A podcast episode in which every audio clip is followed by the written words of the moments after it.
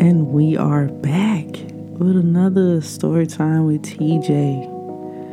Y'all, I just want to take the time out to thank you guys for the support, for listening to my shit.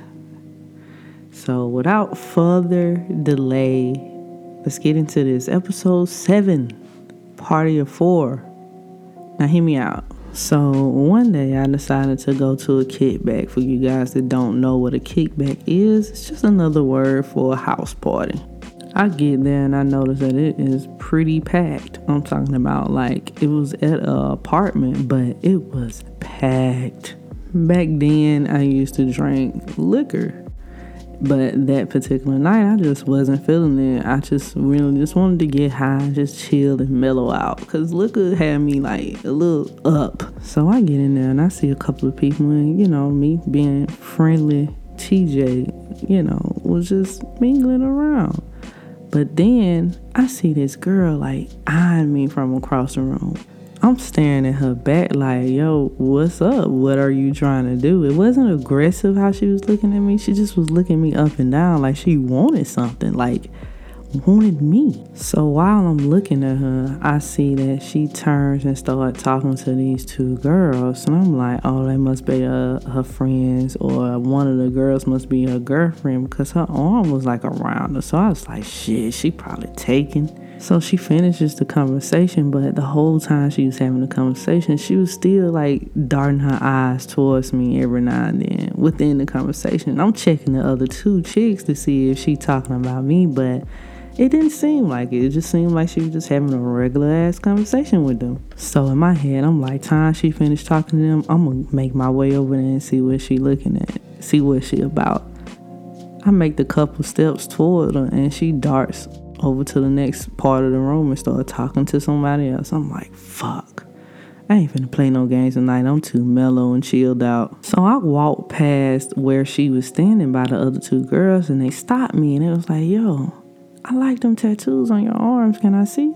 Before I can say, yeah, they both took an arm and started outlining the tattoos on my arms. And I'm like, yo, this is a little sensual right here, but I wasn't finna stop this shit because, hey, I'm me.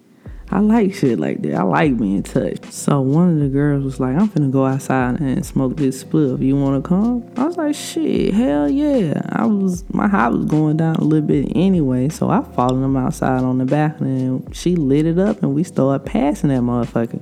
While we talking, telling each other a little bit about one another, the other girl that was eyeing me from across the room came outside and started getting in rotation with us. So we all just smoked that whole little spliff up and then we just sat there and started talking about 30 minutes into the conversation. One of the girls was like, Yo, have you ever taken an ecstasy pill?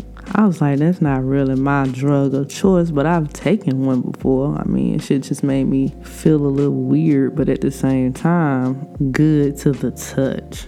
So she was like, Well, I happen to have some. What y'all down with it? Y'all, y'all want to take one out here real quick? Me being spontaneous as fuck was like, Yeah, I might as well. What the hell? I'm partying. I might as well. I ain't got to do it by myself. I still got these three lovely ladies. So we taking in probably about 30 to 45 minutes in, you know, all of us is feeling euphoric. We all just in there talking and chilling and laughing. And then one girl was like, yo, where you live at, TJ? I was like, not far, but then another girl was like, shit, we can go to my house because I'm tired of being here. There's too many people here. We really can't enjoy this shit. So they was like, y'all ready to go? TJ, you coming? I was like, shit, hell yeah, I'm gonna come with y'all. The fuck? You didn't even have to ask me. So I followed them to one of the girls' house, and then when we get there, they was like, "Y'all want to drink?" I was like, "Nah, I can't drink with no X in me." But I smoke a little bit just to like calm my high down. It it kind of makes you feel in the middle of just balanced, you know. So we all on the couch just huddled up, everybody laying on everybody, and one girl just straight up got up and got on top of me, and I was like, "Yo, what you trying to start?" She ain't even answer me. She just started kissing me. So we making out, and the other girls join in with us. And then in that moment, I was like, oh, hell yeah, this finna be a whole foursome. So the girl place that we was at, she got up and went in the back and pulled out this strap. This motherfucker was at least 10 inches.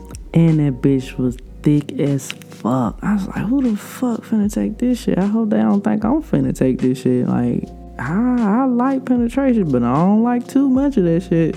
Now, one thing that I noticed was all the attention was on me in the beginning of this. Everybody was having their hands on me in the beginning of this. But then once I put that strap on, everything changed. It felt like each girl was just in line for me to strap them, which means extra work for me. It was like only play that I was getting was the enjoyment of fucking them.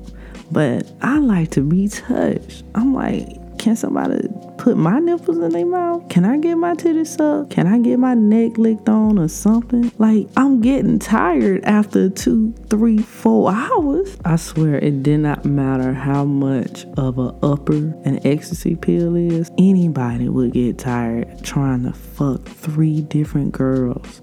And you're not getting really no pleasure from it. I mean, I ain't gonna lie, I like the fact that it was happening, but yo, we should have assigned roles or something before we started that shit. By the time that it was over, I was beyond ready to go. Actually, I waited till everybody was knocked out sleep and just slipped on out. It was just too much. It wasn't extremely fun, but I mean, it was an experience and I live for experiences. And this has been Story Time with TJ. Yo, tune in for the next episode. I am